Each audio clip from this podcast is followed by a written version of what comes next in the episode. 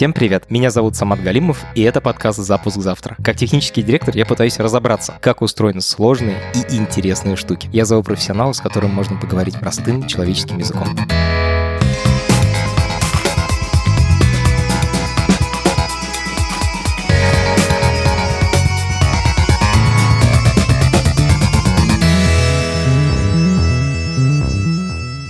Подкасте мы много говорим о сервисах, которыми пользуемся каждый день. Например, сервис доставки продуктов или вызова такси. Они у нас прямо перед глазами. Еще иногда мы разбираемся в инфраструктуре, на которой держатся эти сервисы. Например, мы говорили про сотовые сети или про то, как устроен интернет под капотом. Но есть одна технология, на которой держится вообще все остальное. Это электричество. Причем электричество работает, мне кажется, в тысячу раз стабильнее, чем любой IT-сервис. Вот благодаря чему достигается такая стабильность, мы сегодня и разберемся. Вместе с инженером, который сам работал над поддержанием электрической сети.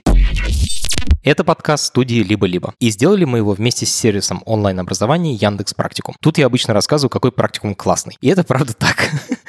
Но в этом сезоне мы решили поступить по-другому. Мы будем звать наставников Яндекс Практикума, чтобы они делились своим опытом. Сейчас вы услышите Эрика Бурыгина, наставник курса по QA. Когда мы говорим о программировании, есть такой паттерн, что я разработчик, я не буду писать тесты. Ну, потому что я же разработчик, мне же это не интересно, мне же это не надо. Они думают, что пускай тестировщик проверит. Тестировщик-то проверит. Просто представим, я написал код, отдал тестировщику, он мне раз его вернул, я пофиксил, пока фиксил, что-нибудь еще сломал, потом дал ему, он вернул, и вот начинает начинается вот такой пинг-понг. Или, например, когда я написал код, особенно какая-то фича, и она достаточно объемная, мне мои тесты помогут банально проверить, что ничего не сломалось, чтобы мне это каждый раз руками не протыкивать, да, или хотя бы быть уверенным, что моя фича работает. Тестирование — это важный скилл, который нужен всем программистам. И это осознание людям очень сложно приходит, потому что людям не объясняют, почему. В Яндекс Практикуме целых два курса по автоматизации тестирования на Питоне и на Java. Они подойдут для тех, у кого уже есть опыт в программировании. Если возникают вопросы, а зачем это, или есть ощущение, что какая-то часть вообще не нужна, и она бессмысленна, то это абсолютно нормально. Можно приходить к наставнику, он с радостью поделится информацией,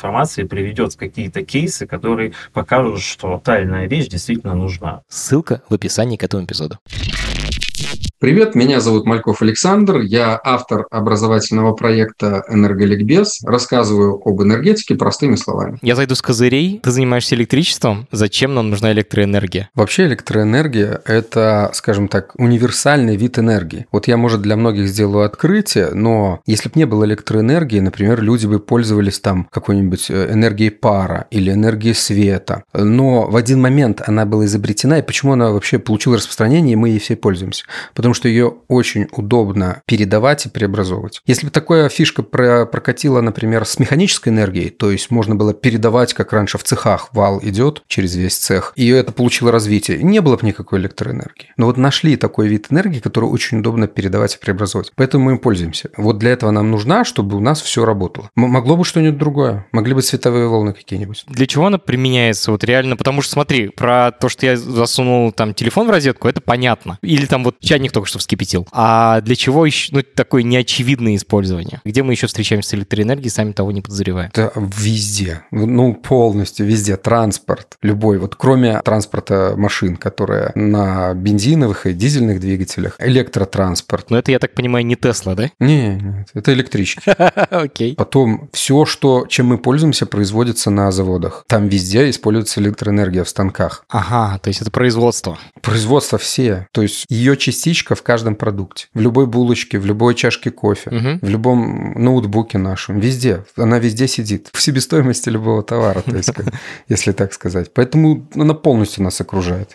А кто основной потребитель электроэнергии? Это люди обычные или это промышленность скорее? Промышленность. Если даже не брать конкретную страну, а так в целом срез, то львиная доля, где-то процентов ну, 30-40 это будет промышленность, потом электротранспорт э, занимает большую еще нишу нишу. Ну и там все эти мелкие вот непромышленные потребители. И небольшую часть, там четвертую, пятую занимают ну, люди непосредственно, вот наше бытовое потребление. Хорошо. Теперь я хочу понять, откуда электричество появляется, какой путь оно проходит из точки А в точку Б. Я вот слышал про ТЭЦ, ГЭС и АЭС. Угу. Можешь объяснить, что в них общего, а чем они отличаются? Сейчас мы начнем с самого первого, где оно рождается. Общее у них из всех названных то, что энергия вырабатывается в вращающимся генераторам. Вот все, ТЭЦ, ГЭС, АЭС, везде в итоге что-то вращает генератор. А вот их разница, вот этих всех источников, в том, что заставляет именно его вращать. Если возьмем ГЭС, то мы направляем поток воды на специальную гидротурбину. Ну, представьте себе этот, лопасти, как у корабля, да, только повернутые вертикально. И вот падает сверху поток воды через трубу и крутит эти лопасти. Все, мы получили вращение. Вращаем генератор, получаем энергию. Следующий большой, самый большой пласт – это ТЭЦ, ну, ГРЭС, это тепловые электростанции. Они на Земле сейчас превалируют, то есть никакие ветряки, там солнечные панели их пока не перекрывают. Тут все просто. Мы берем ископаемое топливо, ну, то есть газ, уголь, и сжигаем его. При сжигании выделяется тепло. Это тепло мы в котле им греем воду. Вода превращается в пар. То есть мы нагрели, что-то сожгли очень сильно, превратили в пар. Пар под высоким давлением с высокой температурой поступает в паровую турбину. Такая же, как у самолета, только у самолета крутятся турбины под крыльями, а там похожие только паровые турбины. Большинство электростанций, которые сейчас есть на планете тепловые, именно паром. То есть первично сожгли что-то, потом это тепло превратили в пар через паровой котел, а потом уже пар вращает турбин. И эти турбины паром вращаются, вращает тот же генератор, о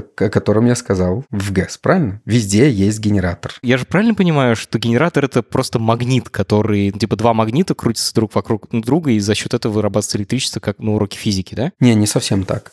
Это простой бы, скажем, генератор для какой-нибудь модели настольной с магнитом можно сделать. Чтобы большие мощности выработать, нужен уже генератор, у которого внутри будет электромагнит. Магнит, который сделан с помощью электричества. Электрический магнит – это взять железяку, намотать на нее провод и подать на него постоянный ток. И вот такой электромагнит вращается внутри генератора. Туда подается серьезная мощность на этот магнит. ТЭЦ, ГРЭС, там сотни мегаватт, генератор 400 мегаватт. АЭС, знаете, 1200 мегаватт. Получается, для того, чтобы электростанция работать, ей нужно электричество. Да, это называется собственные нужды. Когда электростанция для того, чтобы работать, ей, она же часть энергии, которую выработала, забирает себе для своей работы. Прикольно. И последнее осталось АЭС. АЭС, да. Казалось мне, что это что-то необычное, там надо какой-то атом расщепить, там что-то вот надо сделать. А в принципе АЭС – это обычная тепловая станция, как и такая, на которой жгут уголь. Только принцип получения тепла немножко другой. Скажем, если у обычной станции это газовый кипятильник, горит газ, греется вода, то там ядерный кипятильник, то есть реактор, в котором топливо, происходит контролируемая реакция распада, выделяется тепло, это тепло ну, водой отбирается, снова же она превращается в пар, снова же она крутит турбину, вырабатывается электроэнергия. Все, просто ядерный кипятильник. Все остальное, как у обычной тепловой электростанции. Довольно смешно, конечно. Такая суперсложная физика, ядерное топливо и все такое, а потом в результате все равно кипятим воду. Она работает, эта ядерная физика, только в момент кипячения этой воды.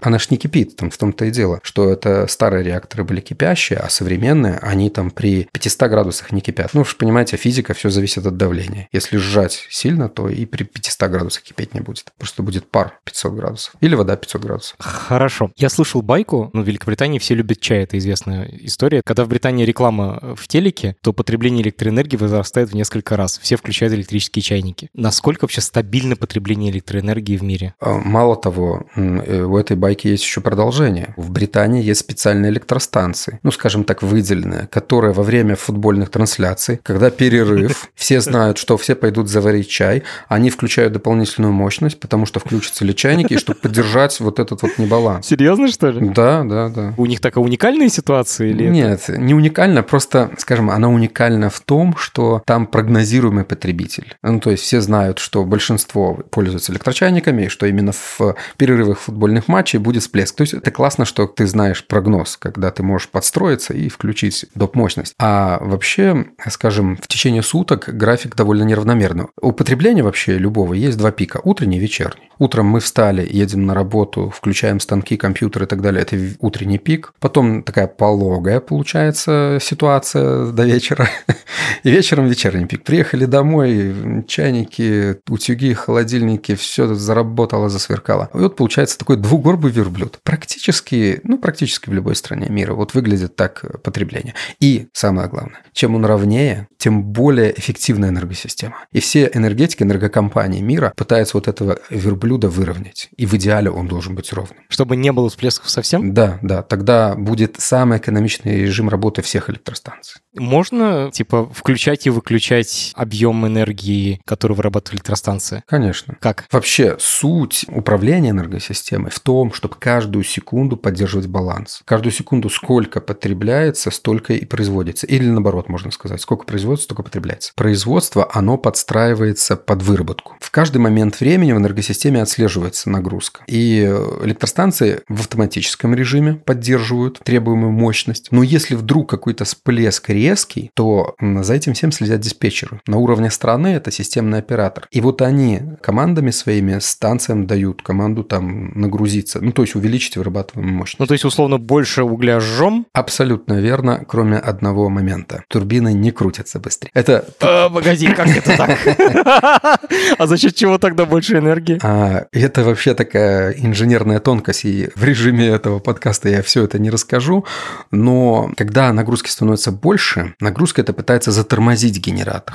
И когда мы жжем больше, пара больше, он просто при этой большей нагрузке пытается сохранить ту же частоту вращения. Скорость. Ту, же скорость, сохранить, но ему просто тяжелее. Если ему не поддать парку, он начнет затормаживаться, частота начнет снижаться, дальше лавина частоты, один, второй снизили, все, погасло, блокаут. И вот, чтобы этого не произошло, в автоматическом режиме постоянно идет контроль частоты. А вот частота – это маркер. Маркер того, что в энергосистеме вырабатывается и потребляется одинаковое количество энергии. Как только она пошла вниз, значит потребление стало больше. Больше, и генераторы стали не хватает силы прокрутить. затормаживаться стали. Даже на доли, на доли герца они стали затормаживаться. Это значит, мы нагружаем систему. Значит, там начинают первыми работать автоматические регуляторы, которые сразу приоткрыли, парку поддали, и это восстанавливается. Это за доли секунды происходит в автоматическом режиме. Бывают же нагрузки, набросы резкие. Там хоп, там металлургический завод включился, печь 100 мегаватт сразу, хоп, и это сразу скачок такой. И тут э, точно так же эти системы отрабатывают, повышают, э, значит, э, мощность, чтобы это не произошло раскачивание систем. Это буквально прямо ровненько тютелька в тютельку. Ровно-ровно. Да, по-другому быть не может. Охренеть. Вот это круто. И это контролируется через частоту вращения генераторов. Типа ты видишь, что, что энергии достаточно, потому что они крутятся с нужной скоростью. Да, так и есть. Я слышал, что вот эти советские теплоэлектростанции, которые в микрорайонах стоят и одновременно и дают электричество, и обогревают дома, дают горячую воду, что это типа супер экономичная схема. Это правда? Да, это сейчас называется модным словом когенерация. Ребят, извините, тут у нас ТЭЦ такие уже тут по, по 50 лет работают.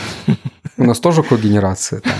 Ну, то есть, да, это более экономичный вид выработки энергии, это когенерация. То есть, одновременно мы вырабатываем, а потом вот это вот тепло, о, самое же главное, да, пар отработал в турбине, его ж куда деть? Он еще, ну, довольно горячий. Его нужно сконденсировать и обратно подать в котел. Все же по замкнутому кругу крутится там. Но вот чтобы его сконденсировать, это же тепло просто надо выбросить. А куда оно выбрасывается? Видели градирни? Большие такие трубы, А, такие гигантские. да, и все думают, а, это дым, или а, это ядерный там туман какой-то выходит. Это вот как раз идет охлаждение пара после турбины. А значит, он сбрасывается этот пар в конденсатор, а этот конденсатор охлаждается водой из градирин. И это вот парит все дело. Ничего себе. Теперь я знаю, когда над городом вот эти большие, Да. очень широкие трубы стоят, это значит просто горячий пар вы- выбрасывается И оттуда. получается часть энергии, которую мы получили, сжигая топливо, мы вот так вот выбросили в воздух, и все. Но если зима, и этот ТЭЦ, можно же не выбрасывать в градирню. Можно запихать это все в трубы, подать в дома, людям обогреть дома, и горячая вода, там отопление, все дела. То есть вот зимой эффективность станции повышается за счет этого, что тепло еще забирают, полезное. А летом, ну куда? Ну отопления не надо, горячей воды там хватает и части от этого всего. И поэтому большую часть в градирню, и все, и в атмосферу. Это тепловое загрязнение, кстати, атмосферы.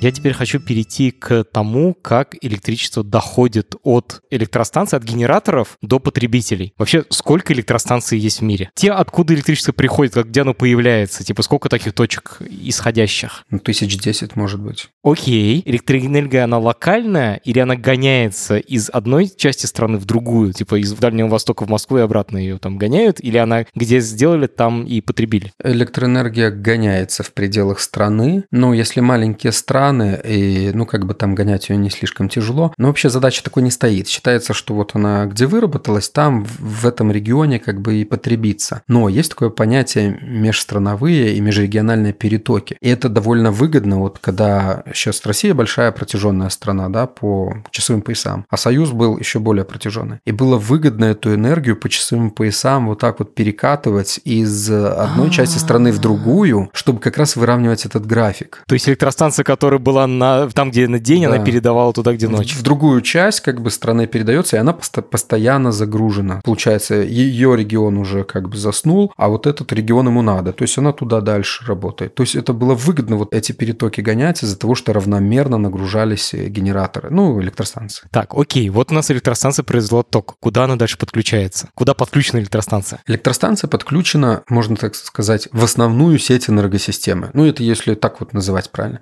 Это высоковольтный лэп, самый высоковольтный лэп, который есть в стране. Если как бы выйти и посмотреть, то и найти самую-самую высокую опору линии электропередач, это будет 100% одна из этих вот лэп, которые вот в стране. Их немного. Их в стране может быть там 50-70. То есть это как, ну, если на человека посмотреть, сколько у него артерий, по пальцам сосчитать можно, да? Так и эти. Это как мощные кровеносные сосуды. Их немного, может быть 100-200 там максимум. Это как федеральные трассы в Да, городе, да, э, да. в стране. Если сравнивать именно с дорожной сетью, это такие федеральные трассы, это главные дороги. И вот энергия с электростанции поступает на эту сеть этих главных электрических дорог. Скажи, пожалуйста, а это вот просто провода или там какое-то преобразование производится для того, чтобы в эту сеть подать электричество? Если бы это были просто провода, то невозможно было бы управлять потоками энергии. А если представить эту сеть как паутину, как дорожную сеть, да, то перекрестки будут э, логистические центры, это подстанции. То есть, э, например, сразу пять линий стекаются в какую-то точку. На карте это будет точка. Если мы увеличим, мы увидим подстанцию. И все эти линии заходят туда, на распредустройство. И дальше тут вот диспетчеры через управление этими подстанциями могут менять направление мощности. Подключать, соединить одну с другой линией, вычленить. То есть это как закрыть на перекрестке движения в одну сторону, там, Мгм, да, мгм, открыть в другую, сделать плотнее поток в одну сторону. То есть подстанция – это логистический центр. То есть мы имеем сеть, как дорожную сеть, вот эту крупную магистральную, и мы имеем логистический центр в виде подстанции. А что дальше? Как оно дальше стекает вниз уже? Какой там следующий слой? Дальше у нас получается вот эти вот логистические центры, они не просто участвуют в перераспределении энергии вот этого федерального уровня. На них стоят трансформаторы, ключевые точки, которые дальше снижают напряжение. Вот а напряжение, кстати, в этой высокой сети может быть 750 тысяч вольт, 500 тысяч вольт, 330 тысяч вольт. Ну, основные я назвал три таких. А потом уже стоят трансформаторы, и они с этого напряжения снижают уже до более низкого и распределяют на регионе. И тут в регионе снова же мы видим такую сеть дорог. Это как мы уже с магистральных съехали на какие-то районные дороги, да? Ага. Так и энергия, она уже съехала как бы с магистрального уровня, снизилась. То есть дороги стали уже, лэп стали ниже, напряжение стало меньше, а сеть стала гуще. Все как в дорогах, один в один. Саша, скажи, пожалуйста, зачем такой, ну, ты сказал там сотни тысяч вольт. Я, честно говоря, очень плохо разбираюсь в этом, Мгм. но я знаю, что в розетке 220. Почему так много в этих э, высоковольтных э, линиях передач? Все просто, чтобы передать на большие расстояния. Только из-за этого. Если мы возьмем, ну, условно, 220 вольт и подключим такое напряжение к лэп, и ее будет длина 300 километров, то уже, ну, скажем так, через километров 10 мы уже там будем иметь 100 вольт, а еще через 10. Ну, короче, через 20 километров у нас ноль уже будет. Все, не дойдет. Это примерно как взять большую трубу и к ней подключить там две атмосферы, да, воду закачать. Она же тоже уже,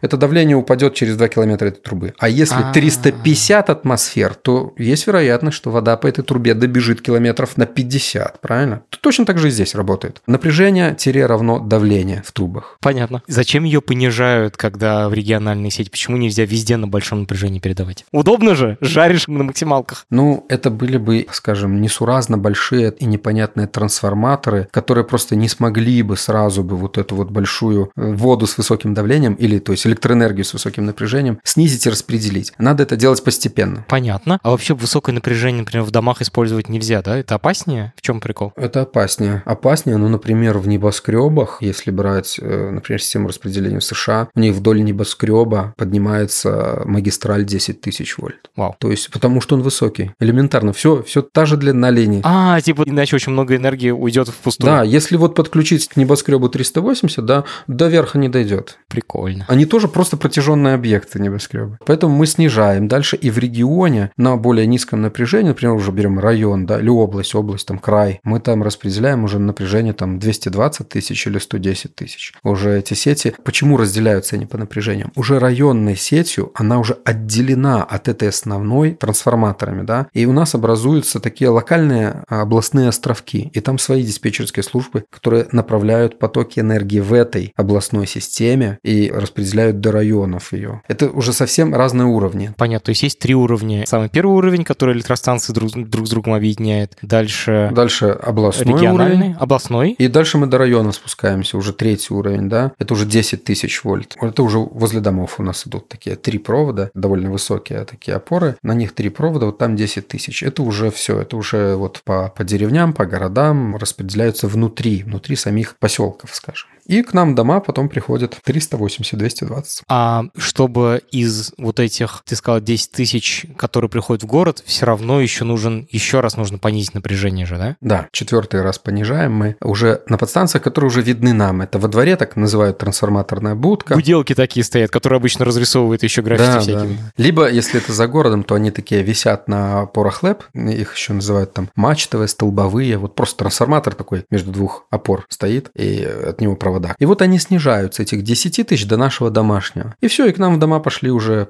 провода, кабели уже на нашем родном 220. Вот, наконец-то снизили и доставили нам. Окей. Слушай, я сейчас последний глупый вопрос задам такой. Э, ну, хотя нет, у меня весь эпизод таких состоит. Я понял, что трансформаторы понижают напряжение. Они при этом гудят. Я слышу, что в них заливают масло. Можешь как-то на пальцах объяснить, как они работают? Конечно, классический способ это получает 220, дает 110 на остальные гудит, да, но там все немножко сложнее. Ну, если представим просто вот кусок железа замкнутый, кольцо, например, вот кольцо. Угу. Мы на одну часть кольца намотали 100 витков, а на другую 10. Ага. И мы получили классический трансформатор. Если мы подадим на 100 витков 100 вольт, то с 10 мы снимем 10. Угу. То есть у него соотношение напряжений, которые поданы, равно соотношению между витками одной обмотки и второй. То есть там вообще механических никаких движущихся частей нет? Не, абсолютно. Там железо в виде квадрата собрано железо, железа и намотаны обмотки. Все, на эти обмотки подается напряжение, на ту, на которой больше витков, подается высокое, на которой меньше, снимается низкое. Все, это его принцип работы. От количества витков зависит вот эта индукция, все эти дела, что мы по физике изучали. Чем их меньше, тем меньше эта индукция и меньше напряжения. Точно так же в обратную сторону он работает. Если подать малое, а с большой обмотки, с высоковольтной мы снимем высокое, то есть повысим. А зачем масло? Масло нужно, чтобы охлаждать. Это изолятор-охладитель. Все. Чтобы вот эти обмотки, они не расплавились. Они выделяют много тепла. И если вдруг масло вытечет, вытечет, они высушатся, перегреются и сгорят. Это просто охлаждение плюс изоляция. А гудят-то ничего. Там же ничего не двигается. Да, ничего не двигается, кроме этого железа. Ну, раскрою тайну. У этого железа, по которому гуляет этот магнитный поток, у него есть такое свойство магнитострикция. И когда мы подаем вот это переменное напряжение, оно на микроуровне сжимается, разжимается, да, магнитострикция. А. И вот это сжатие-разжатие на микроуровне приводит к вибрации, ну и к гудению нам, слышимому на слух.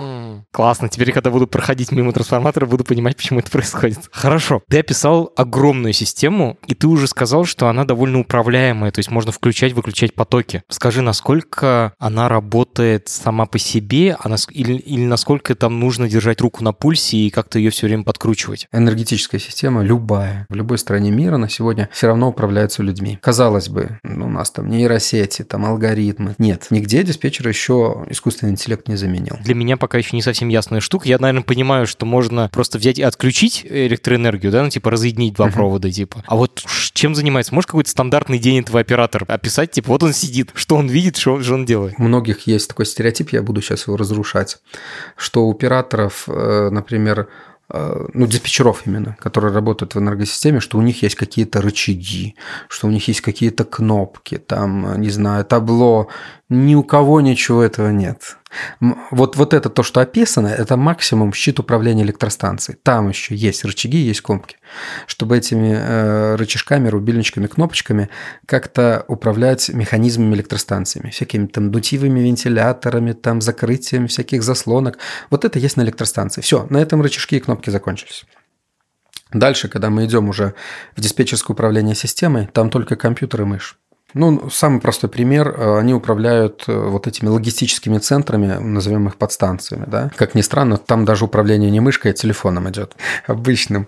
Просто диспетчер нажал на сенсорное отображение электростанции, сразу же э, связь с диспетчером этой электростанции, или правильно он называется начальник смены. И он говорит там, загрузить станцию на 200 мегаватт выше. И начальник смены понимает, он уже дальше сам вот эти вот рычажки, кнопочки, там все, что надо делает, и станция жуху набрала мощность. То есть вот, в системе начало не хватать энергии. Он дал такую команду, станция ее набрала. Для нее станция это как объект. Вот у него расценивают. Он дал команду, это так, там снизить генерацию. Точно так же набрал, сказал снизить. Они не видят общей картины, общую картину видит только он. Он мозг, они исполнители, руки, глаза. То есть управляющий, тот, кто сидит на этой распределительной станции, ему подчиняются электростанции. Да. То, сколько они будут Да, вырабатывать. да, полностью. Все. А как он, чувак на распределительной станции, видит, что энергии кто-то стал потреблять сильно больше? Да, Например, завод да. какой-то включился, типа там энергии больше. Да. У него сам такой и выведен график нагрузки, и он видит, как она идет, прогноз ее с прошлых суток и теперешние сутки. То есть виден прогноз, и он такой знает, сейчас, значит, включится вот по графику, сейчас вот металлургический завод. И набирает так, значит, такая станция, там 200 мегаватт поднять. Хоп, а, она подняла, включился завод и смотрит,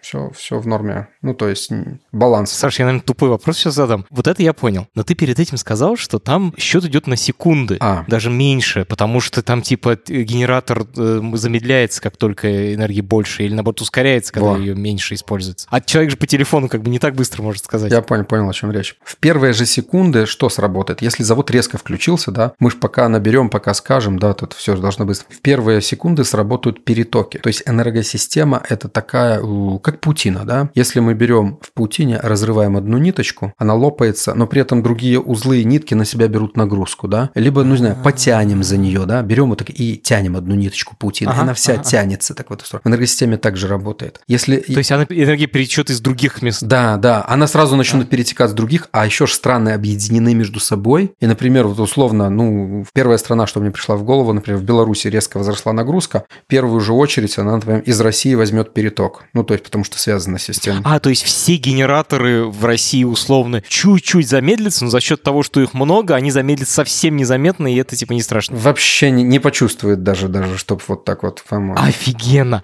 А потом уже чувак это увидит и повысит нагрузку или ближайших электростанций. Да, да, да. А потом уже у него есть время набрать, сказать, повысить, и этот переток упадет обратно. Ну, то есть он его Вау. выровняет. Классно. Слушай, ты упомянул, что сеть в кольце замкнута. Очень часто ядро сети как раз делают, ну, сетевики компьютерные тоже делают кольцо, чтобы если в каком-то месте прервалось, у тебя все равно остался второй путь. Это в электричестве тоже для этого сделано? Да, в электричестве именно для этого и сделано. И оно не просто одно кольцо, оно, ну вот паутину снова же представляем, все в кольце. Например, если взять 10 объектов, их же можно вот так вот просто по кольцу соединить, правильно? Да-да-да. А можно еще перекрестно от одного к другому еще вот так вот это все. То есть там много связей между ними, а не, не один путь. Да. Да, это более безопасно.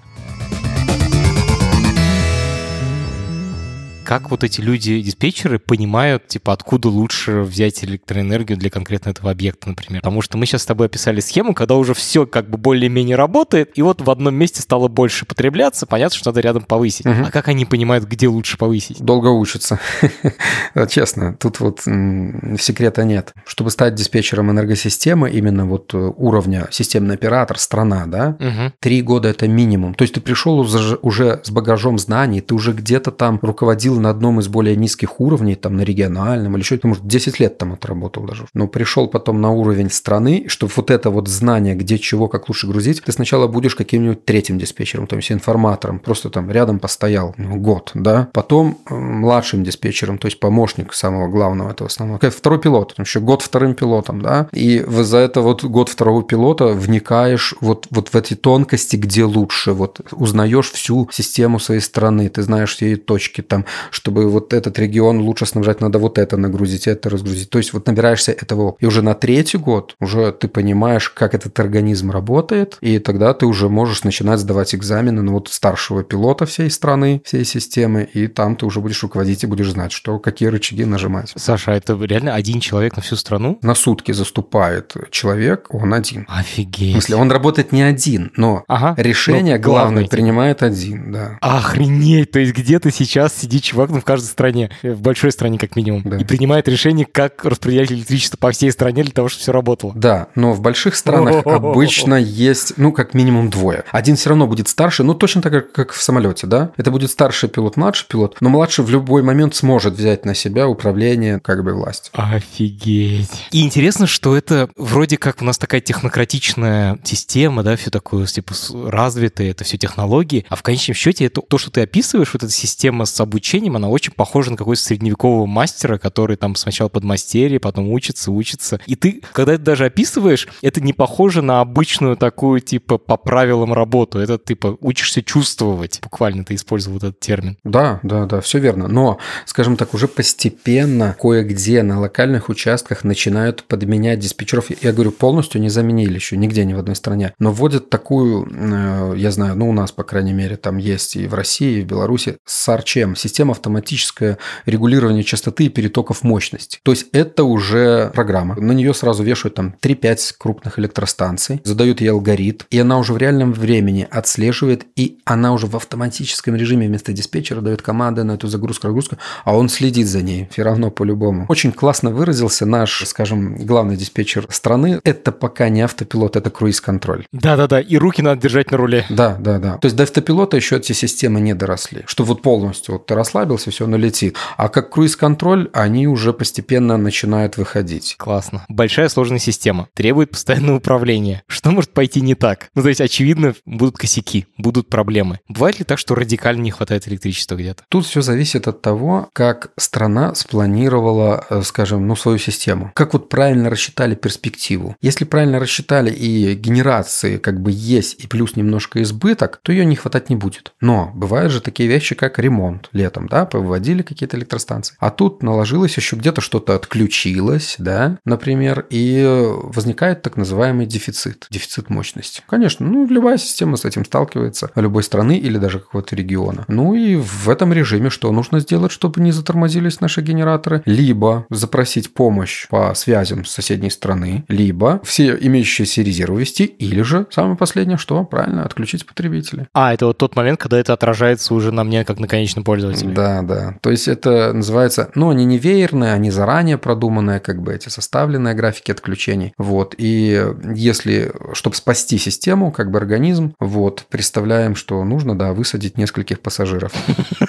На время. Да, на время. Потом как бы восстановили, включили. Время это небольшое. Чтобы ввести какой-то холодный резерв, вот есть такое понятие в системе. Горячий резерв – это когда что-то вращается, его только нужно догрузить. Кто-то крутит педали, условно, ему только газка поддать, да. А холодный резерв – это вот стоит, его нужно еще разжечь, растопить, прокрутить, там вот это все, это часов 6 иногда уходит. И на это время нужно кого-то временно, неответственных, ну, потребителей, скажем, такие, которые могут посидеть, подождать. Например, быт, ну, мы с тобой, например.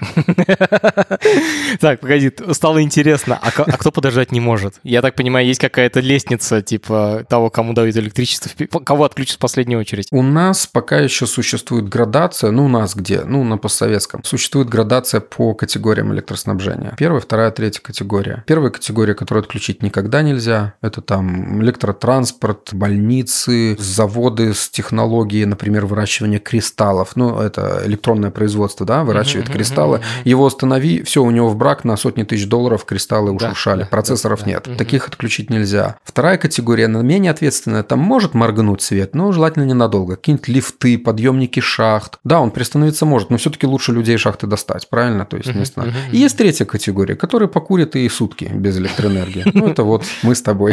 Окей. Расскажи какую-нибудь историю, с какими авариями ты лично сталкивался. Ну, скажем так, я когда работал диспетчером, мой уровень был э, городского распределения 10 тысяч вольт. И на 10 тысяч вольт какая особенность? У нас генерации нет, это чисто распределение. Конечно, более интересные истории, они там, на более верхних уровнях, где вот эти дисбалансы, где это все. Но даже на наших уровнях распределения были какие-то такие случаи. Ну, с чем сталкивается диспетчер того уровня, которым работал я, на городском распределении. Это аварии на городских подстанциях очень мощных, где попадает, например, в распредустройство какое-то животное. И тогда какая-нибудь маленькая мышка или крыса становится причиной отключения огромного завода, на котором работает 20 тысяч человек, например. Самое страшное, если между двух секций, ну, если языком программиста, может, поймут, между двух шин, Ага. где шины соединяются, там есть такой секционный выключатель. И вот если она куда-то попадает, она замыкает все, что только можно. То есть, ну, то есть все, все питание на себя. Токи там десятки тысяч ампер при напряжении 10 тысяч вольт. Она быстро превращается в пыль. Да, там превращается не только она, а и железо вместе с ней, которое там. И А-а-а. зачастую вот эта вот ячейка выключатель, сам выключатель, это, ну, шкаф, представляем, высотой 2 метра, шириной 2 метра, глубиной 2 метра. Он тоже испаряется вместе с ней. А Просто токи замыкания настолько большие. И вот этот завод останавливается, и ты понимаешь, что каждая минута принятия решения тобой стоит там порядка 10 тысяч долларов.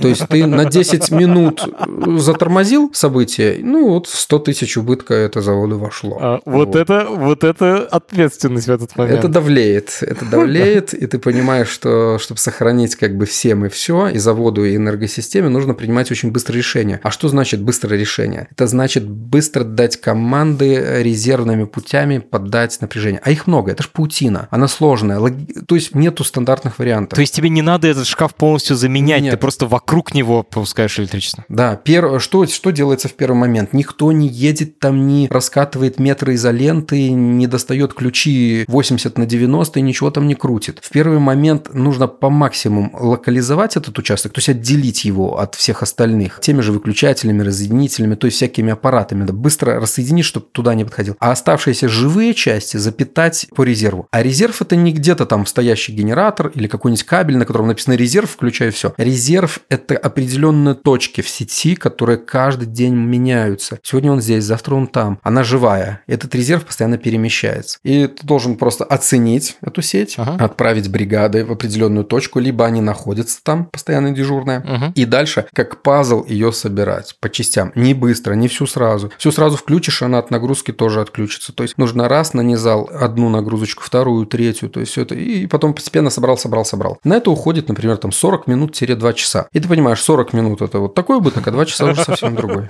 То есть это реально такой пазл интеллектуальный, который ты собираешь в реальном времени с помощью других специалистов. Да. И одно и то же отключение в разные сутки – это абсолютно разный сбор пазл. Потому что схема меняется. Очень интересно и очень сложно, скорее всего. Порой было за гранью человеческой возможности. После одной сложной схемы я вышел, как бы ехал домой, э, и это было на троллейбусе, то есть я не на своем транспорте был. И у меня человек спросил, сколько время? А я такой стою, и в такая прострация, что я даже не понимаю, а что такое время? А какое тебе время? Тебе время на подготовку работы, на допуск. Тебе, человек, тебе какое время нужно? Вот? Тебе, тебе для чего время?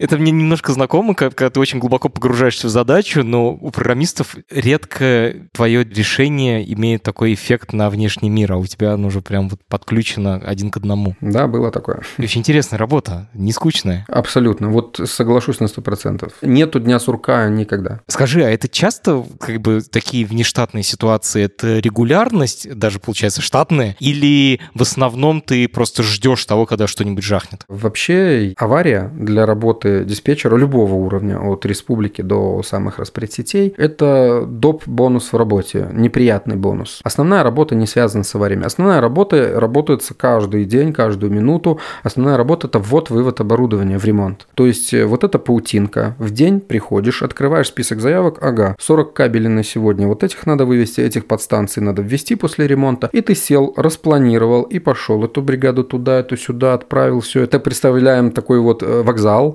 стрелочные переводы. Ну, условно, я именно погружусь именно в прошлое, не в современное. И ты таких, э, значит, стрелочников отправляешь туда, этот путь переключить, этот сюда, туда, в состав загнать. Это, это все идет, вот эта работа, работа, работа, работа. И тут тебе говорят, оп, этот состав сошел с рельс. Ты такой, так, все, значит, переключаемся на эту аварию. Вот так же и в энергосистеме. Ты пришел, ты работаешь с этой сетью, и тут у тебя резко где-то что-то отключается. И ты такой вынужден бросить вот эту всю массу работы и заняться аварией. То есть, получается, твоя стандартная работа — это обслуживание сети, регулярное, плановое. Каждый день и ночь. Скажи, а что значит обслуживание? Она что, изнашивается, что ли? Она не только изнашивается, ну, мне, скажем, посчастливилось, и в кавычках или нет, ну, по-любому это опыт, это скилл, работать в крупном городе. Она каждый день обновляется. Новые микрорайоны, станции метро, значит, все это строится. А сеть, она живая. Вот строится станция метро, казалось бы, что? Вот здесь будут копать, значит, открытым способом закладывать станцию метро. А значит, 50 кабелей нужно вынести из пятна застройки. Это их надо отключить, реально реально выкопать и перекопать в другую точку. А, и ты за это отвечаешь как раз. Ты отправляешь бригады, которые будут это делать. Да. А руководит вот этим отключением, переключением, выводом ее с транзита, вводом в транзит диспетчер. И это каждый день, это вот десятки этих заявок по вот этим всяким Офигеть. вводам, выводам, все. А плюс, вот тут вообще сейчас мозг сломается, все городские службы, Горэлектротранс, Метрополитен, все заводы подчиняются этому городскому диспетчеру. М, то есть он может сказать, извините, метро сейчас немножечко встанет вот в этих местах. Не совсем так. Метро не встанет, у него очень много просто дополнительных источников. Метро плохой пример, потому что оно супернадежное. Окей, хорошо. А вот какой-нибудь завод или, например, наземный транспорт, да, там отключились какие-то подстанции, ты с гортрансом связался, говоришь, так, эта линия, значит, сейчас по внешней сети не работает, давайте переключайтесь по контактной сети. А что значит контактная сеть? Контактная сеть – это их сеть, это где роги троллейбуса едут по троллеям. А, по ним можно тоже передать энергию. Они могут там тоже переключиться, и когда внешняя пропала, они через свою контактную могут переключить троллейбусы на другую часть города, ну, условно, пере- перевести. Ага. Вот. И это все все равно руководит городской диспетчер сетей вот этим всем энергохозяйством города. Получается, городской диспетчер электричества – это ну, такой начальник города. Во многом он управляет жизнью города. Так и есть. Без ложной скромности. Обалдеть. Неожиданно, где начальник сидит. Скажи, а правда ли, что канализация и водопровод тоже требуют электричества? Насколько они вообще завязаны на электричество? Абсолютно верно. Вот, да, я когда перечислял вот этих всех энергослужб, там, Гортранс, да, заводы, я забыл вот именно сказать канализация и водопровод. У них тоже есть своя служба энергохозяйства, у них свои подстанции, они тоже встроены в эту сеть, и они, кстати, вот эти вот самые потребители первой категории. Их тоже нельзя отключать. Да, если отключится вода, сразу же понимаешь это. И у людей не попить, ни в туалет, никуда, ничего. Мгм, Поэтому мгм, это мало того, что они инкапсулированы, да, встроены, так они еще и важные. Насосные станции, чтобы подать воду. Все насосные Мгм. должны работать, и чтобы ее потом забрать, насосные уже вот эти вот откачивающие, да, то есть канализационные. Скажи, пожалуйста, еще такой вопрос, может показаться глупым, но вот я точно знаю, у меня был эпизод про дата-центры, и там директор с крупнейшего дата-центра в России рассказывал, что у них есть свои собственные дизель-генераторы, которые в случае, если у них там электричество совсем отключено, у них там тоже, типа, кажется, три входа, но если, типа, все перерубится, то у нас свои дизели. А еще у них была какая-то бетонная штука, которую они раскручивали на огромную скорость, и потом из нее брали эле- электричество. У кого, короче, есть свои дизель-генераторы, насколько электрические сети с ними взаимодействуют вообще? Вот самый простой пример – это метрополитен. Они имеют очень мощные дизель-генераторы, которые способны вытянуть поезда, застрявшие в тоннеле на станции. А, то есть это не чтобы постоянно на них работать, но чтобы дотянуть поезд до... Да, надо их вытянуть на станцию, людей освободить. То есть вот для этого. Вот это самый такой яркий пример. А потом э, все, вплоть до сейчас вот банки модно, да, себе поставить. То есть в основном для чего эти дизель-генераторы? Понятно, не для освещения, не для электрочайников. Серверная, чтобы хранить э, связь с миром, операции, чтобы завершились правильно транзакции. То есть в основном, да, финансовые учреждения. Ну, а заводы, они даже не дизель-генераторы строят, они свою микрогенерацию строят, микроэлектростанции свои, чтобы даже вытянуть производство на случай отключения. Ага. А это всегда дизель, кстати, вот у меня такой вопрос. Нет, нет, зачастую это газопоршневые или газотурбинные. Это, ну, обычный такой Ну, двигатель, короче. поршневой двигатель на газу, либо турбинный, где уж большой скорость вращается. А непосредственно дизель, ну, чаще дизеля или бензиновые можно встретить именно вот это вот банковский сектор, финансовый. там. Скажи, эти дизеля или даже вот эти микроэлектростанции, они подключены к общей сети или они вот прям только мои? Они только резервные. И в основной период своей жизни они чилят, отдыхают, а в случае вот аварии подключаются. Естественно, для особо ответственных серверных, но это не пойдет. Там стоят онлайн и БП. Ну, на аккумуляторах, аккумуляторные электростанции. То есть, когда надо сервер подхватить, он должен вообще не чувствовать никакого перебоя, он должен мгновенно перейти, но ИБП протянет недолго. Обычно как раз ИБП нужны для того, чтобы успеть включить дизель, а потом уже переключиться на дизель. Да, да, да, да. А потом уже включились дизеля, выровнялись, отфильтровались, как бы, и все, и уже можем сидеть там несколько часов, только солярку подвози.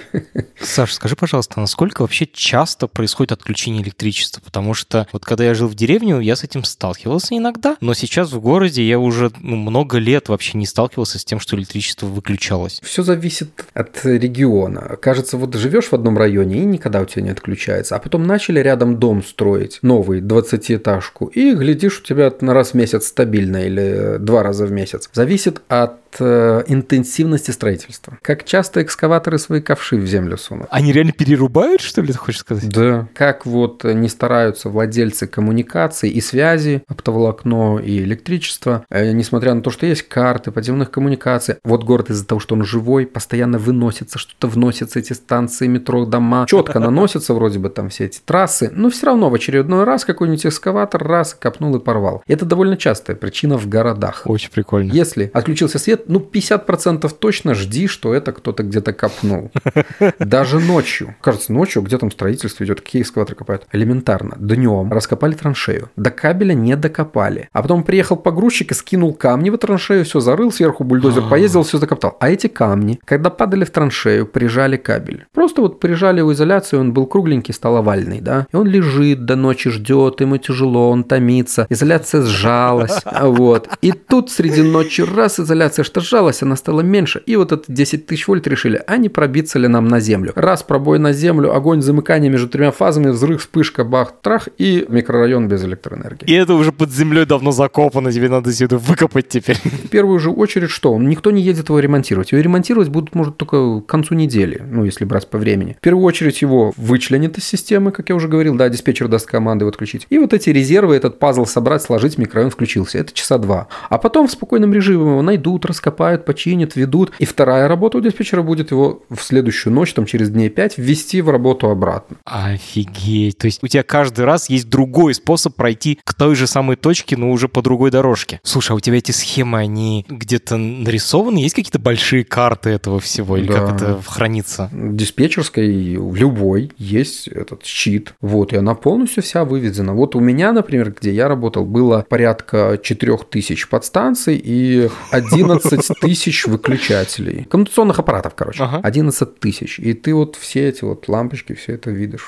Довольно сложно, конечно, представить, как этим работать, но я так понимаю, когда ты долго в этом варишься, ты уже начинаешь это легко считывать, эту информацию. Да, чем больше опыт, тем быстрее считываешь. Давай представим, что электричество пропало совсем. Мгм. Что сломается в наших городах? Ну, во-первых, мы поняли, что оно совсем пропасть не может, потому что у многих людей есть свои генераторы. Ну, в смысле, у многих организаций. Да, ну и у ответственных тех, которых э, были названы как первая категория, да, метрополитен, больницы, там водоканал, у них тоже есть свои резервы. То есть и даже эти операционные все перейдут на ИБП, потом на дизеля больницы. То есть это при проектировании сразу закладывается. А что произойдет у нас? Ну, в городах. Вода в первую очередь. Исчезнет вода. Мгм. Канализация. То есть пару суток такой ситуации уже начинает возникать э, гуманитарный кризис, потому что попить невозможно, сходить в туалет невозможно, надо идти куда-то на улицу. То есть электроэнергия, в первую очередь, как ни странно, видишь, сразу затронула воду. Вот. Если же это зима, то отопление. Как Вот. отопление связано с электричеством? Насосы, которые качают теплоноситель по трубам. Ну, горячую воду, которая идет А, в батарее, ну, там и так далее. Останавливается насосом, останавливается циркуляция теплоносителя, а дальше он начинает остывать. О, оно может взорваться просто. А дальше от мороза зависит. Ну, если видим сейчас вот недавние события, по-моему, Узбекистан тоже мне сейчас скидывают посмотреть. Хочу изучить этот момент. Тоже останавливались генерирующие источники, замерзали там трубопроводы. И Казахстан тоже я видел. Ну, вот яркий пример. То есть зима – это значит еще остановка теплоснабжения. Воды нет, тепла нет, канализации нет. Соответственно, света тоже нет. Ты не включишь ни обогреватель, ничего. Ну, возвращаемся в каменный. Ну, не в каменный, ладно, в 18 век. Да, это реально просто... Ты несколько раз проводил аналогию с кровеносной системой, это реально кровь э, современной цивилизации. Да, Теперь хочу байки. Э, Давай, э, типа, немножечко развеемся от этой тяжелой темы. В Европе в розетках 220 вольт, Мгм. в Америке 110. Мгм. Расскажи, в чем разница? Или откуда оно пошло? Ну давай, откуда пошло и зачем как бы по-разному? Изначально у всех было 110. О, интересно. И в Европе тоже. Потом Германия вот этот стандарт ввела, 220 на него перешли, а Америка осталась на своем 110. Хотя сейчас уже 120, даже десяточку накинули, по-моему, в конце 80-х. Тоже из-за тех же вопросов передачи на более дальнее расстояние. Даже в пределах, ну, одного, скажем, это дома. Чем выше напряжение, тем проще без потерь его передавать. Окей. Разница в чем? У нас система менее безопасна, но 220 опаснее, чем 110 в два раза. М-м. Ну, чем больше напряжения, тем он опаснее. То есть пальцы в розетку засунешь, тебе будет гораздо Да, хуже, если Конечно. 220. Условно у тебя есть какое-то сопротивление, ты взял американских 110, 110, ну так сложилась ситуация, что у тебя сухие руки, там ты трезвый, и все хорошо, и тебя там шатнуло, но не пошел ток, опасный для жизни. При тех же условиях, с такими же руками, с таким же состоянием, когда ты хапнешь 220, шансов у тебя ровно в два раза больше погибнуть. Потому что, ну, в два раза больше ток создастся от 220. Ну, по закону Ома, элементарно. Мгм. То есть при тех же условиях у них в два раза безопаснее по планете. Но их 110 требует более толстых проводов медных. Потому что чем меньше напряжения, чтобы передать ту же мощность, нужен больший ток. Все, закон сохранения. М-м. Мощность равно напряжение умножить на ток. То есть они тратят больше денег на медь. Да, они тратят больше денег на медь, но они меньше тратят денег условно на изоляцию, потому что тех же 110 вольт отградить от э, мира проще, чем 220. То есть резина может быть потоньше. Да. А что дороже? Дороже, конечно, медь. То есть вроде бы у них дороже система, да, ну казалось бы. Но зато безопаснее. Тут где выиграешь, да? Зато мы меньше гибнем, скажут они. Но тем не менее и у них, у нас ставятся эти всякие защитные устройства, как автоматы, УЗО. И нельзя сказать, что у них там лучше. Почему нельзя сказать? У них же все равно очень интересная система, я рассказывал про нее в одном ролике, она называется как раз американские системы напряжения. У них же и 240 вольт, и 408 вольт, и 277. У них такая шкала напряжения, что мама не горюй. Скорее всего, для промышленного оборудования, да? Да, даже элементарно у тебя, ну, условно, дом частный. Туда к тебе пришло и 120, и 240. И вот оно, родное наше, ну, как наше 220. Ты 120 пустил в розетки, а 240 на кондиционер ушло, на какую-нибудь там прачечную в подвале, где стоит мощная там стиралка или еще что-то, ну, какие-то системы более мощные. Вот ты 240 пустил, как хозяин дома, да, ну, Америки. А 110 у тебя вот, пожалуйста, в розеточках там телефоны, макбуки там, и пожалуйста. Они тоже все равно к этому пришли, что мощным потребителям нужно высокое напряжение. Понятно. Второй вопрос, который постоянно меня интересует, это то, что в Европе штепсели, штепсели то, что засовывается в розетку. Мгм. Штепсели круглые, в Америке плоские, а в Британии вообще там их три штуки, они там в таком треугольничке, в пирамидке. Да. Почему они разные и что лучше? Тоже исторически сложилось. Каждая страна, когда придумывала стандарт штепсельного разъема, оно преследовало цели безопасности, чтобы его безопасно вставить и пальцы туда не попали. Ну, каждый инженер каждой страны, скажем так, или инженеры видели по-своему. Но мир как бы все равно зиждется на основном евростандарте. Это розетка, которая у нас в Евросоюзе. Вот. Ну, наверное, в Америке по-другому считают, думают, а это туземцы какие-то, да, там. То ли, то ли дело у нас наши вот эти улыбающиеся розетки. У каждого еще по-своему выглядит штырек заземления, либо это, как у нас, эти вот усики в розетке, да, и в Европе, Ага. либо это отдельный штырь, как в Англии, торчащий по центру, который первым должен замкнуться, а потом замкнуться основная цепь, и это правильно. То есть у них сразу, оп, замкнулась цепь безопасности, а потом цепь питания. То есть, ну, правильно. Мгм. И причем там, по-моему, вообще шторочка открывается только если зашел. Да, да, да. То есть вот, то есть все максимально это. То есть каждый инженер думал, как это вот все сделать э, так, чтобы оно было безопасно. Ну, исторически сложилось, что да, вот штепсели по всему миру, если взять эту такую карту их, то они все разные, там и треугольные, и всякие. Но, как ни странно, умудряются вот на большинство основных крупных создать универсальные переходники, что какой не воткнешь, и китайские, и американские, и европейские, все войдут. Такую систему создают вот этих вот переходов, что я видел переходник, который буквально все в себя впитывает и может Ага, при этом тоже без механических частей, в смысле, ты просто в него всовываешь, и все сработает. Да, да, то есть у него просто отверстие так, частей. так за- запланировано, что ты можешь там, повернув все, любой страны вставить, а дальше будет твоя, ну, условно, на, на, на, твой, на твой стандарт твоей страны. Вот. И Исторически. Исторически сложилось, и смысл такой, каждый пытался сделать максимально безопасный штепсель и удобный. Слушай, я, может, глупый вопрос задам. Ну, конечно, все пугают, что детей, типа, не засовывайте руки в розетку и все такое. А насколько это реально опасно? Если сейчас я возьму и там э, засуну руки в розетку, какая вероятность того, что я умру? Или там мне сильно плохо станет? В России. Допустим, я в России, Я, 220. я понял. Вообще, А? руки в розетку засунуть крайне сложно. Я понимаю, я уже думаю, как это сделать. Мне кажется, нужно, мне нужна будет вилка там погнутая или еще В что-нибудь. том-то дело. Это нужно какие-то спицы, это нужно какие-то шпильки, нужно что-то, что влезет в маленькое отверстие. Поэтому, когда говорят, не суются пальцы в розетку, да не влезут они туда в жизни. Если не возьмешь что-то металлическое. А если возьмешь, все зависит от того, как ты взял. Если взял в разные руки по шпильке и вставил в разные дырочки, то ток пойдет из руки в руку. И, скорее всего, через сердце может. Ну и все. Тут вероятность, конечно, погибнуть велика. Если же это в одну руку взял, условно, шпильку просто одну и вставил ее как перемычку, то она раскалится или, может, вспыхнет сразу же мгновенно ожог. А, но через меня только не пойдет. Если стоишь на сухом полу или где-то в тапках, на каком-то ковре, на ламинате, то вероятность прохождения тока через тебя, через ноги вниз, ничтожно мала. А то, что здесь в руках вспыхнет, обожжешься, да, немножко дернет. Поэтому все зависит от того, как будешь туда сувать. А лучше не сувать. Я понял. Я, кстати, в детстве реально засовывал. Это история, про которую знает моя бабушка.